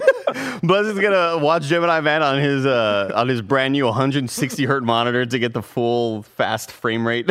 I would though. Like, I I would be so down for that. I want to see what the fucking what one hundred twenty frames per second yeah, or the fuck they shot that in. It was so God, fun. Whoever I don't know the director, but that that person thought they were Christopher Nolan doing the IMAX thing with Oppenheimer, mm. with Will Smith and Gemini Man. Like, we'll de-age you. We got you. Uh, Kebabs writes in and says the origin of Indiana Jones' fear of snakes was already covered in the third movie, The Last Crusade. Um, Tundra Boy said uh, M K one isn't coming to P S four or last gen as of now. Damn, so they're putting in all that work on the Switch. Switch version. That's unbelievable. That's wild. Um, and then Kebab says, I copy slash paste the result from Google, take it up with them. That's what I assumed. Yeah, I'm like, I, I know Kebabs don't talk like that. Got some sense in you. Yeah. That's it for kinda funny dot com slash you're wrong. Tomorrow's hosts for K F G are going to be me and Tim. If you're watching live after this, uh, is the post show. But then after the post show, Andy is playing some of that there Starfield. So get hyped for that. Uh, remember, this has been Kinda Funny Games Daily. Each and every weekday live right here on youtube.com slash Kinda Funny Games and twitch.tv slash Kinda Funny Games. We run you through the nerdy news you need to know about. Until next time, Game Daily. My hands are kind of clammy. Also, who's running this post show? Well, Greg was supposed to be here. Mm. And so was Tim. Tim was going to cover me. Um, because we're going to do a thing. We're going to do a fun thing. A thing was going to happen. A thing was going to happen. Is Greg here? Is Greg, has I Greg know. arrived? I don't know. I'm opening up my Slack. You know, Greg texted me. Uh, uh, the only okay. Slack I have from Greg is about a fight stick that I had. Miller is not in the building, but oh. Tim Geddes is. So I think Tim's on his way. Sick. I mean, we could also just do it without Tim. We don't have to do it with have you, so you, do you know the premise of They Clone Tyrone? No. No idea. It's hard to talk about without spoiling, and so I don't want to get uh, deep into it, but basically, Finn from Star Wars is in the hood. He meets up with Jamie Foxx, who's playing a pimp, and then Tiana Paris, who's playing a, playing one of... What's the polite... Oh, sex worker. Playing playing a sex worker. Polite worker. Because, like, as soon as I said pimp, another word came to mind of, like, yeah. what referred to as. I'm like, I don't think that's politically correct. I all know. I heard was, pimp my ride. God, oh, that's all I heard. That was a pimp my ride. Yeah. But... Basically, there's like hella weird shit going on. And then like somebody um, shoots and kills Finn. I love that I, I can just call him Finn, Finn now. Yeah. Uh, shoots and kills him. And then he wakes up the next day. And John then, like, Boyega. John Boyega, thank you. And then Jamie Foxx sees him and is like, bro, somebody killed you yesterday. And he's like, what? And then like it kind of goes from there. It's really uh, yeah. That's it's cool. Neat. I just, it, it didn't go all the way. It, it, did, it didn't explore like the sci-fi stuff in a way that made it seem really interesting. Like it has an interesting ending. Um, but for me... Oh, what was the one that featured um, the one of the co-stars of Atlanta who also played Elle in Death Note? Don't bother me. Sorry to bother. Sorry to bother. Yeah. It's, oh, it, it felt like it was um, trying to do the Sorry to Bother You thing, but it didn't do it as good as Sorry to Bother You. Lakeith Stanfield. Lakeith Stanfield. That was an interesting movie. That was a fucking awesome movie. Sorry to Bother. Yeah, that movie was sick as hell. I liked that one a lot. I didn't like it. Oh, you didn't it's like too it? Too weird for Tim. Yeah, it was. It, was it did stupid. have interesting turns. I feel like I, I get it. I just feel like, yeah, yeah. I don't Try know. They Clone Tyrone. I might need to. Yeah, this is my review of, of it on Letterboxd. My fucking God. My boy Lloyd. Haven't heard about him in way too long, Bless. Thank you for blessing me with that. Of course. uh, but Lloyd. I will say, I mean, so, Sorry to Bother You. Totally worth watching, and some of my favorite actors ever. All right. Oh, so yeah. It's like, definitely. And also, Oakland shit. Come on.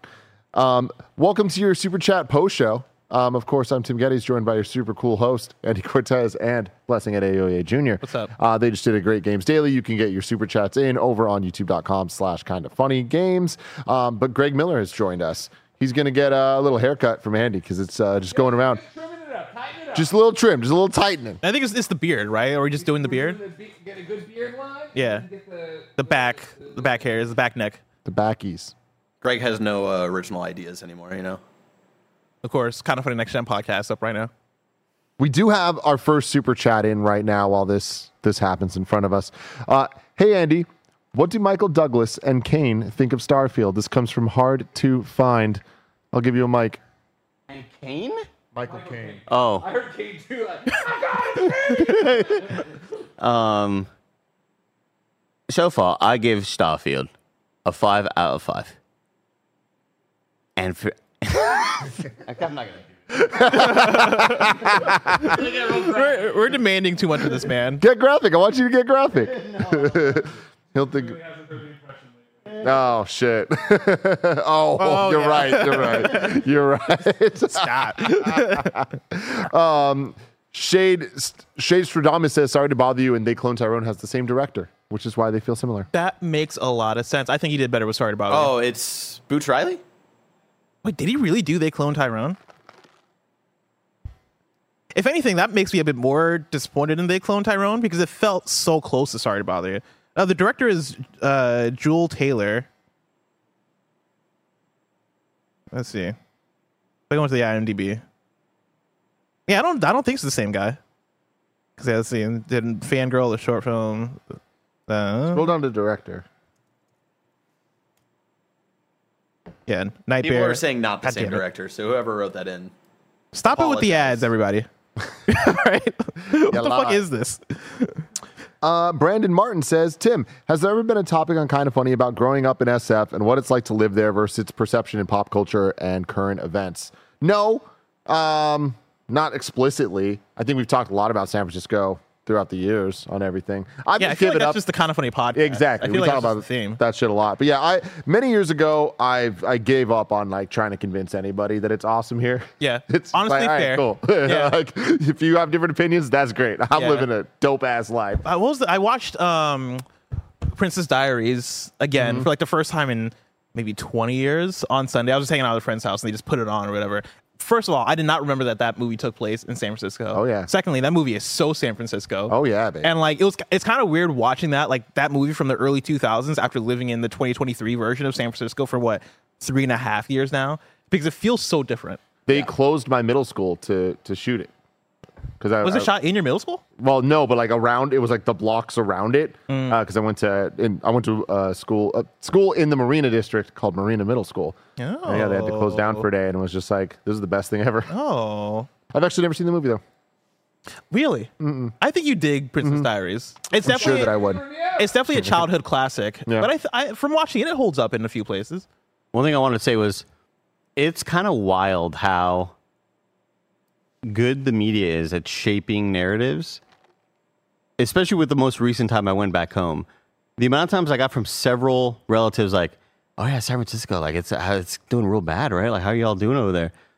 I was like, I don't, I don't, I don't see it. I don't know. I don't, nothing's happening. Like it's fine. It's it's the same as when I moved here six years ago. But it's like with the continued push to how San Francisco is through the media and like how that just makes people think that it's a war zone over here. Like people, uh, everybody that I talk to makes it seem like, like, um, there, there are shootouts daily. Like it's wild. Like, I'll, I'll yeah, they definitely bump it up. There are definitely places that I've seen in the last couple months that are definitely worse off than they were like five years ago for sure. I was hanging out in Oakland on what Friday night for, for a birthday party.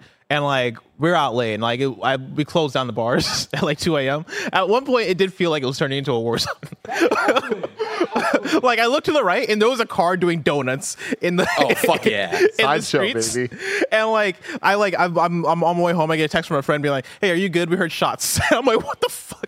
Get me back home. Get me yeah. back across the yeah. bridge." It, it's you know, crazy it, over here. There's ebbs and flows everywhere, and like it has been getting a lot worse in certain areas, like disturbingly so. Yeah. Um, but it's like I, I refuse to drive to Oakland now, or I drive and park to Oakland. Like I get so I see glass everywhere where I, oh, I'm parking on the street yeah. to a scary degree where I'm like, I, it might not be worth the risk. I, I feel it, it's an ongoing joke where you know me and a lot of my friends were born and raised in San Francisco, but a, a, couple, a couple of them were born and raised in Oakland and in East Bay, and there's always been a joking rivalry between us. Mm. Little tickles there. Um, and, and it's become a joke where specifically James doesn't want to go over there just because me and him are so S F boys. Yeah. And um, I, he's like, dude, if I go there, my fucking car's going to get broken into. We went there. His car got broken into. Yeah. Two weeks later, we went back. His other window got broken into. That's hilarious. Couple months later, a third fucking window, the same car, that is different wild. Fucking windows. I, I had a, t- a, um, a hinge date in Oakland like half a year ago, and on the way there, I get a text, and she's like, "Hey, like, um, I just got a call from the police. They found my car. It got stolen, and all these things." And I'm like, I was like, "Oh, do you want to cancel the date?" And she's like, "How far are you?" I'm like, I'm like ten minutes away. She's like, yeah, we can go. Let's, we can just do the date or whatever. Yeah. Worst state I've ever been on my life. Like, it was, shit. Yeah, it was like the vibes were so off. And I was like, we shouldn't have done this. Like, we should yeah. have just gone our separate ways or whatever. Um, but real, but, I do want to say, though, Oakland mm. has gotten so fucking awesome. There's so much cool shit there. I mean, even the area we were in last week. Yeah. It's like so damn cool. There's this thing called First Fridays. You get to go and there's just a First Fridays is sick as hell. Ton of just different like street vendors and stuff. Everyone is having a, so much fun, like a giant block party. Uh, and there's a lot of really cool events and really cool, so much great food and stuff. Like yeah, Oakland. Yeah, that's my thing is I still like Oakland a lot. And I've been talking to people for a while about like possibly moving there, and I don't because like I don't know about the commute and all this stuff. Um, started taking BART more recently, and BART makes things like a lot easier. I'm never going to drive to Oakland ever again. If I'm ever going to Oakland, I am taking the BART. This shit is fast. It's, it's efficient. twelve minutes. Next step, yeah. I'll, I'll, I'll guide you of how Muni works. I'll, I'll uh, sit you and Andy down. We'll uh, kind of explain how the Muni works. Because dude, like his dri- driving to Oakland on, let's say on a uh, afternoon after work, oof, right? five thirty p.m. I that get bridge off. Traffic, baby. Well, it's what, like an hour, an hour and a half, depending on like where I'm going. Bad. Just hop on that BART. I mean, I'm there in like twenty minutes. Hell yeah. It's crazy. Uh, Jay Miranda forty-five forty-four says, has anyone at Kinda Funny gone to Outside Lands? I've almost snuck into Outside Lands back in high school. That's that's kind of the, the story. It's like, I haven't been. Have I tried to sneak in a million times? That's just how it goes. Yeah. When you grow up here, you just do that shit. But uh, it also, Outside Lands is in Golden Gate Park. And uh, like Greg's old apartment, the original spare bedroom, used to be like literally like doors away from Golden Gate Park. So it's like just being there, you hear the music. Yeah, like, even yeah. like we're like right, not right next to Golden Gate, but where Andy and I live, like I can just step outside and I can hear pretty clearly like whoever's like playing uh, on a certain night. Like I was able to hear uh, Kendrick like pretty clearly that night yeah. when he played. I've never, I've actually never been to a festival, uh, but I was eyeing uh, Blue Note Jazz Festival that happens in Napa because I saw the ad for it for this last one, and the lineup was insane. Right, it was like Chance the Rapper, it was like Lupe Fiasco, just a bunch of people that I'm specifically fans of. It was being hosted by like Dave Chappelle and like had like a bunch of people there. But um, yeah, Outside Lands is not something that like I've been necessarily interested in just for the lineup. Blue Note Jazz Festival is closer to my in- interests. Yeah, uh, we got Final Fantasy sixteen fan saying, I walked past Nintendo, the heavily guarded section at Gamescom. Did you hear about it? I've heard rumors about this. I haven't seen any actual confirmation. Wait, what are the what are the rumors? There's been rumors cycling that Nintendo had some like super exclusive behind closed doors thing going on at Gamescom. Mm-hmm. And that, of course, because oh, of the internet I saw this. Turned into a thing of like, yo, the next press gen. Is seeing the next Switch. And it's like, I feel like we would have heard if that was the case from yeah. somebody. I don't think we necessarily would have been invited. Actually, I know for a fact we would not have been invited. Yeah. But I feel like we know enough people that would have at least hinted at. Yeah, I feel like, like somebody would have been like, yo. Yeah. You know, like I, I, yeah, I feel like we're plugged in enough to have heard something also, about Gamescom it. Is such a weird place to like do that at, especially if you're not like showcasing it there, you know? It's that. Yeah, that's weird. So I, I have up the lineup for Blue Note Jazz Festival that happened in July in twenty twenty-three, right? Um, day one headliner, Mary J. Blige. Day two headliner, Nas, right? And like under that, Talib Kweli, Madlib, Smino, B J the Chicago Kid, like dope ass names. Day three, Chance the Rapper, um, P J Morton. They had D J Jazzy Jeff and Rakim. Like this, my the, friend went to this one. This is the kind of festival that I would go to. This sounds incredible. It's dope as hell. It's up in Napa. Yeah, have, have some little nice little wine. Yeah, just stop by. Yeah, jazz. Have some wine, enjoy the jazz. Uh, Ryan Dale says, "Can we get a quick Golden Bachelor cast reacts?" Oh my God, is it out? Barrett, can you please Google Golden Bachelor cast? I Here's, love how Tim centric the super chat is. I, I, I, I, I'm here. People are excited about it. Here's the thing about this, Bless. Mm-hmm. Golden Bachelor is a Bachelor spinoff that they have been prepping for for years, where every week we watch The Bachelor or Bachelorette. There'll be a commercial that's like, are you looking for love? Sign up at bachelor.com slash casting or whatever. Mm-hmm. Then all of a sudden it switched and it's like, are you in your golden years? Like, are you looking for love? Do you know somebody that is like, uh, like lived a life and whatever?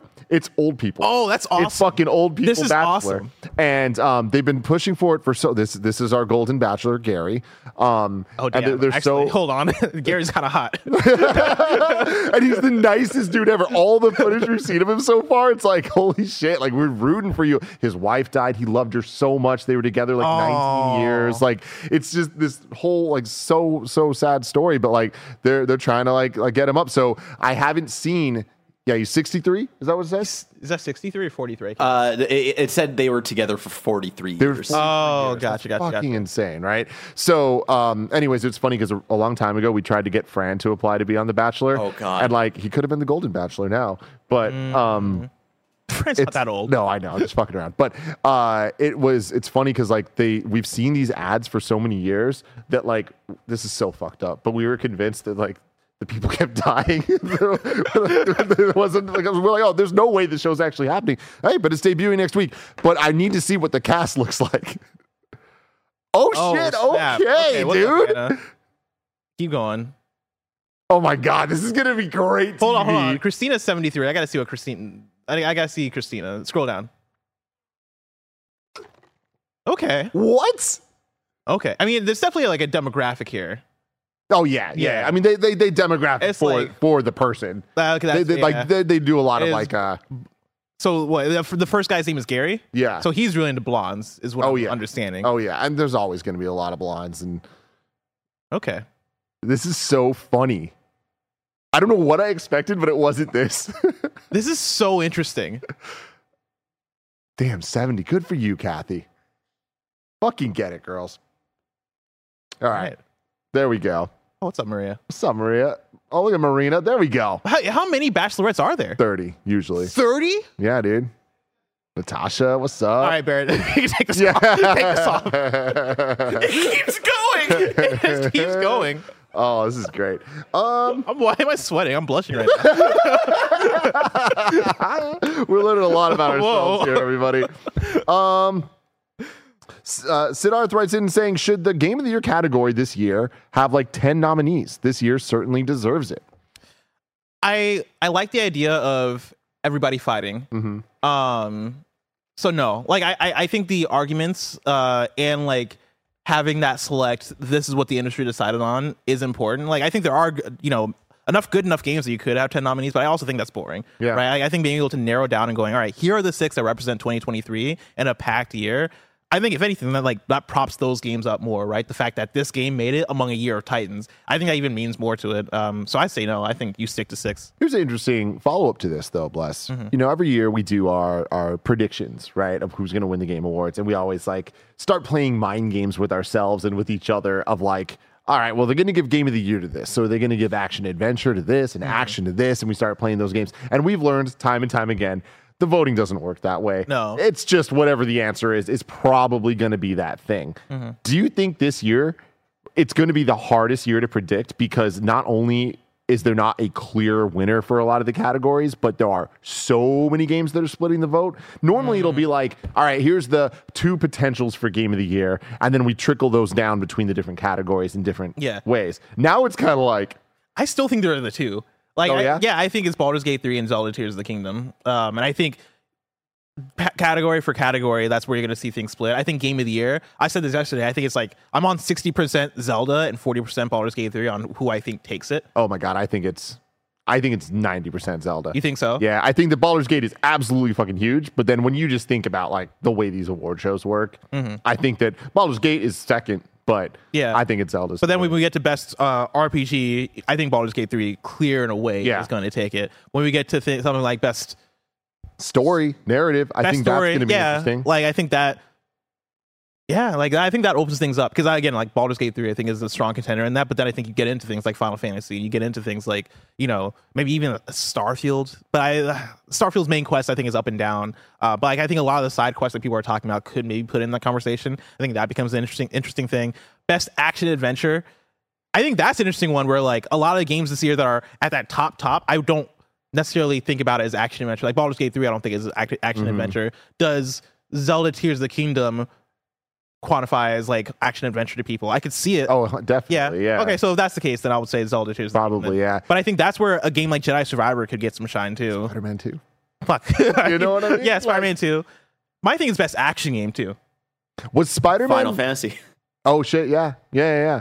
See, I mean, there's almost also Armored Core six. Oh yeah, you're and right. And there's also um, like man. Liza P coming up, um, and like yeah. fighting games or action games too. To some extent, like I'm, I know that's arguable, but like Sifu, just like Sifu's a fighting game. Well, fighting game is also its own category, isn't it? It, it is, yeah. Okay. But yeah, I would probably go Armored Core six for for action game. Did yeah. Spider-Man two? Sorry, did Spider-Man one make it into the top six? Yes, it did. I don't remember the music being played. That's my one. What year was that? twenty eighteen That yeah. was twenty-eight I'm pretty sure it was in the top six. Because it would have been God of War, Red Dead. Because I also remember it was nominated, I think, the most that year. But Smash then, Ultimate. Uh, and then got nothing. twenty eighteen was cool. Can you Google it? Yeah. Game Awards twenty eighteen Game Awards. I'm specifically talking about for, like, Game of the Year. Yeah, like, what were those six picks? Because I don't think Smash was that year. Smash would have been the following No, it year. Was. Well, oh, oh it, right. it came out at the end of December. You're right. Yeah, so it was Spider-Man, Red Dead Redemption two, God oh, of War. Assassin's Creed Odyssey, Celeste. God. It was only five that year? uh, Monster Hunter World. Oh mm. yeah! Oh, oh shit! Man. God, I forgot Celeste got nominated for Game of the Year. That's good for Celeste. Freaking awesome, man. That's a. This is. Yeah, this is these are the right picks. Maybe I don't know about Assassin's Creed, but no, people love Assassin's Creed. God, what yeah. are the things going to be this year? There's so many options. Yeah, I think we went through this yesterday, but like, I, I mean, what Zelda and uh, Baldur's Gate, and then things get interesting. Like f- f- uh, Final Fantasy sixteen. I mean, I think that's even the things get interesting category, yeah. right? Um, Spider-Man. Yes, things question get it. Mark. Like yeah, yeah, yeah. Jedi Survivor? Question mark. Probably not. Hogwarts Legacy. Hogwarts Legacy. I think Hogwarts Legacy makes it in. I think so too. Really? Starfield could. Dude, people love Hogwarts. Yeah, the amount Legacy. Of people that are voting on it. I think it's an awareness. I think it's by pure, game. yeah, pure popularity. Like it's like currently what the highest selling game of the year. Uh, actually, I don't know where it stands up to Zelda in that case, but like still, it's up there. Um, yeah, I just I know people. Yeah. Uh, sorry, was, my, my thing with Hogwarts, Hogwarts is that like people like. Our audience, or like audiences and stuff, like yeah, it like it really showed up. But like industry people, I don't feel like I'm hearing a lot of talk about that game. But I think like I'm talking about L A Times. You know what I mean? There's gotcha. a yeah, lot the people that are of like those not people. just like yeah, deeply entrenched in the in games media, and also like I think they're also sleeper agents. I think it's one of those things where like people are playing Hogwarts Legacy. Are they talking about Hogwarts Le- Legacy that loudly? Because that conversation like got. I think that conversation just blew up and got old real quick. And people kind of like, oh, okay, well, I'm just going to enjoy this by myself. The Goob writes in saying, any plans for Mortal Kombat tournament or gameplay video from you guys? You know the funniest thing about this? Mm-hmm. Like, I am so excited for Mortal Kombat. I don't know that I will play against anybody a single time. Yeah. Unless it happens, like, oh, we're on stream or something. But, like, I just like the story modes. Yeah. I will. I would be down to watch a Tim Getty streams the story mode of Mortal Kombat. Hmm. I think that'd be fun. Maybe. Maybe. I was talking to That's Roger about possible ideas and like for like TikTok and stuff. And one of the things I mentioned is that the fatality and character intro videos do so well for I G N and yeah. for like other outlets and stuff that like I could see if we put the Kinda Funny spin on it somehow and like had a like our favorite character intros in Mortal Kombat. Uh, one, I think that could be something be that cool. pops off. Yeah. So maybe Tim reacts to, like to every cutscene in M K one. Still my most successful video ever. Yeah, dude. Yeah, Mortal Kombat shit pops. And like, I'm sure we're gonna. I'm sure I'll be on streams for it. I'll be down to play it. Dude, we're a week away, man. The fourteenth. Oh man, yeah. Crazy. A lot of games are happening. Eight days. Eight oh, days. Yeah, we're our eight is out. Where, where's, where's that review code? You know what I mean? Where's that? Re- not early access, is it? Or, that's early. That's early oh, okay, access. Okay, yeah. Okay. Still, like, you oh know. my god, we haven't talked about Mario Wonder. You think that gets? Oh, yeah. You think that gets the Game of the Year nods? It yeah. could. It really could. It's on Nintendo. Don't fuck it up. Don't fuck it up, Nintendo. Instant listen, listen. Sonic Superstars. Diablo four. Don't count out. Oh yeah, Diablo four. Yeah, yeah, Sonic Superstars. Sonic Superstars, everybody. Yeah. Best family game. Is Resident Evil four? Fuck. Yeah, because yeah, that came out this year. It did. And people love Resident Evil four. Damn, how, but I feel like that conversation came and went so fast. Yeah, yeah. it did. And it, again, that's just because of the year, though. That's not about the quality of the game. I do think that when people are looking back at this year. Remember Dead Space came out this year? Dead Space. I forgot Dead Space came out this year. But do you think. This like, year's lasted forever. Do you think people will uh, actually consider those or think about it of like, yeah, this was great, but like.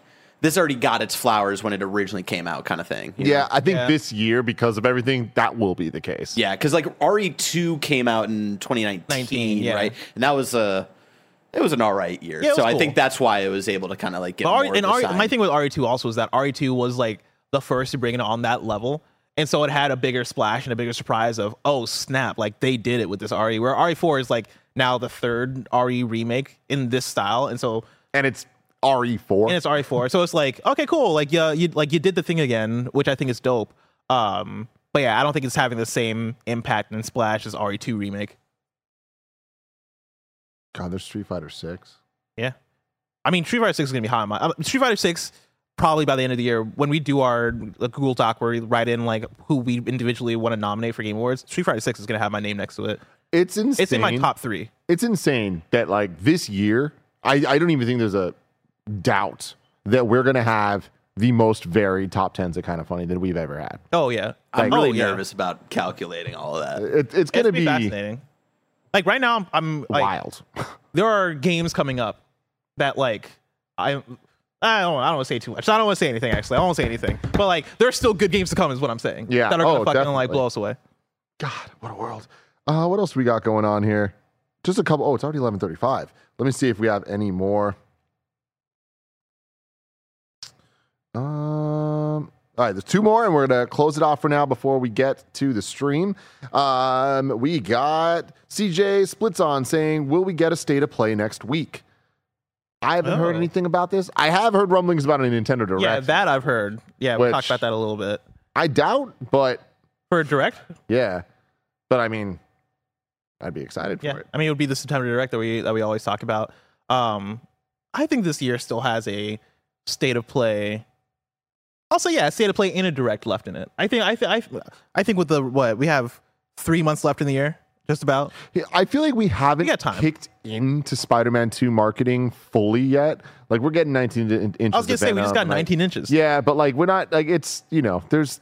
I, We, we haven't seen edition. Spider-Man is a different beast when it comes to like marketing and just like appeal. So I feel like we're going to get into like Spider-Man's about to be everywhere. And like, I guess I don't watch sports and shit. So maybe there are a bunch of commercials already, but I, I think the thing for Spider-Man is that that's a game that I think people are already on max hype for because it's just Spider-Man and that does it by itself. I think once the game is out, I think that's where the real marketing push yeah, is for that game. Where it's that's all a right, good call. Yeah, everybody, like the game's out now. Fucking buy this shit. I just feel like we haven't really had a a big. Uh, as far as I know, people haven't played Spider-Man yet.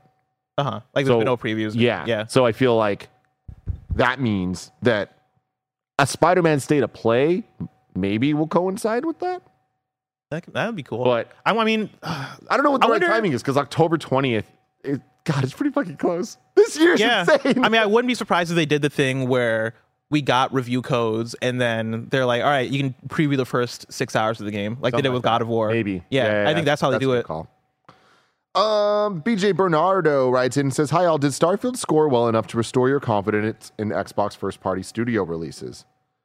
God, this is such a complicated question, yeah. man. It, it's so complicated, and I feel like no matter what you say, it's going to piss off a bunch of people. I firmly believe that Starfield accomplished what it needed to for Bethesda to redeem itself as Bethesda. Mm-hmm. I don't think that it did the thing for Xbox that we have been saying, can they pull off at some point yet?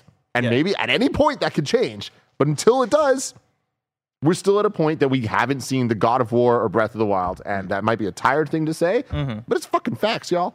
I think it's it's hard to say for any one game to be like, this is like the confidence. It's got to be what you've been saying, the dominoes. And so it's like, I think the combo of like Hi-Fi Rush and Starfield, it's like, okay, yeah, we're getting somewhere. But you know, also Redfall, and this is also all Bethesda releases and stuff. So it's like, it's, yeah, it's a weird conversation. Yeah. I We were having this conversation, um, what, a few days ago, I think maybe last week, and I couldn't find the right words to communicate like how I felt about uh, Starfield's place in things. And I think now what I've landed on is the idea that, like, I still don't know if Xbox can have a God of War or Tears of the Kingdom in terms of, like, Metacritic and critical reception, just because as a publisher, Xbox is built so differently than a, than a PlayStation or a Nintendo, right? Like, when we talk about PlayStation, we talk about the synergy that everything has. We talk about, like, oh, you play a PlayStation Studios game and you know it's a PlayStation Studios game. You play a Nintendo game and you know it's a Nintendo game. Xbox has, like, twice the amount of developers, and they're spread between so much, and there's not really a Xbox machine and first party that is synergistic and that provides to a this is what an Xbox game looks like, and so we're able to maximize and create like these critical hits or whatever, these games that are scoring ninety-five ninety-six on Metacritic, right? Like, I don't know if Xbox is set up that way or if they're able to even get there just because of who they are and what they look like. That said, I still think Starfield might have a similar level of impact as a God of War or as a maybe a Tears of the Kingdom, even just because of what it is, just because it's, it's Bethesda, just because of there's a insane level of hype for it, insane level of anticipation for it, and they're doing enough things that are, oh, this is a Bethesda game that people are willing to accept and play through and still love and enjoy, that I think it's getting the job done in terms of the impact and the effect. Oh, even though incredible it's not, success. Even yeah. though it's not getting the job done on like the Metacritic ninety, ninety-five, ninety-six, but I think you, I think either way, Xbox would rather take a game that is having this level of success and sure. impact than a game that's a ninety-five yeah. that it, comes and goes. It, again, there's m- multiple ways to win this. And I feel like we're we're seeing multiple winners in this race. And at the end of the day, the gamers are the ones winning the most. Where, yeah, it's good. There being amazing games on every console is only going to be good for everybody. Yeah. So I, I love to see what it's doing. But, yeah, it's I do think that the proof is still in the pudding for a steady cadence of releases from Xbox that we can rely on to be like, oh yeah, they got the stuff in terms of being Xbox game studios in the way that we just trust Nintendo and we just trust PlayStation. Mm. We are wary of Xbox, and the release and reviews of Starfield, I don't think relieve that wariness. But also, mm. it was a major success. Yeah. So it's like, but those are different conversations. For I, sure. I, I, and I feel that. And like, yeah, it's that weird thing where I, I don't know if we're going to shake that. Like, I think for Xbox, it is going to continue to be the thing of, all right, developer by developer. I look forward to a Bethesda game, but now I'm just going to, ex- I'm going to expect a Bethesda game, right? Yep. I'm going to expect it to be a bit janky. I'm going to expect it to be huh? buggy. I'm going to expect it to be what it is. I'm looking forward to Hellblade because I really liked Hellblade one, right? So I expect Hellblade two is going to be Ninja Theory doing more of what Ninja Theory does. Um, What was that InXile clock game that they revealed at um, the so thing? Sick. That game looks so cool, but also like I don't know shit about InXile, so I'm kind of going in that with like you know a bit a bit of trepidation, right? Excited for the idea of mm-hmm. it, but like I'm not going to automatically trust it because it's Xbox, and that's what Xbox is missing out on. Yep. PlayStation oft- often it's like I'm going to trust this because it's PlayStation. And I play Returnal, even though like you know that studio had never made a game like that before.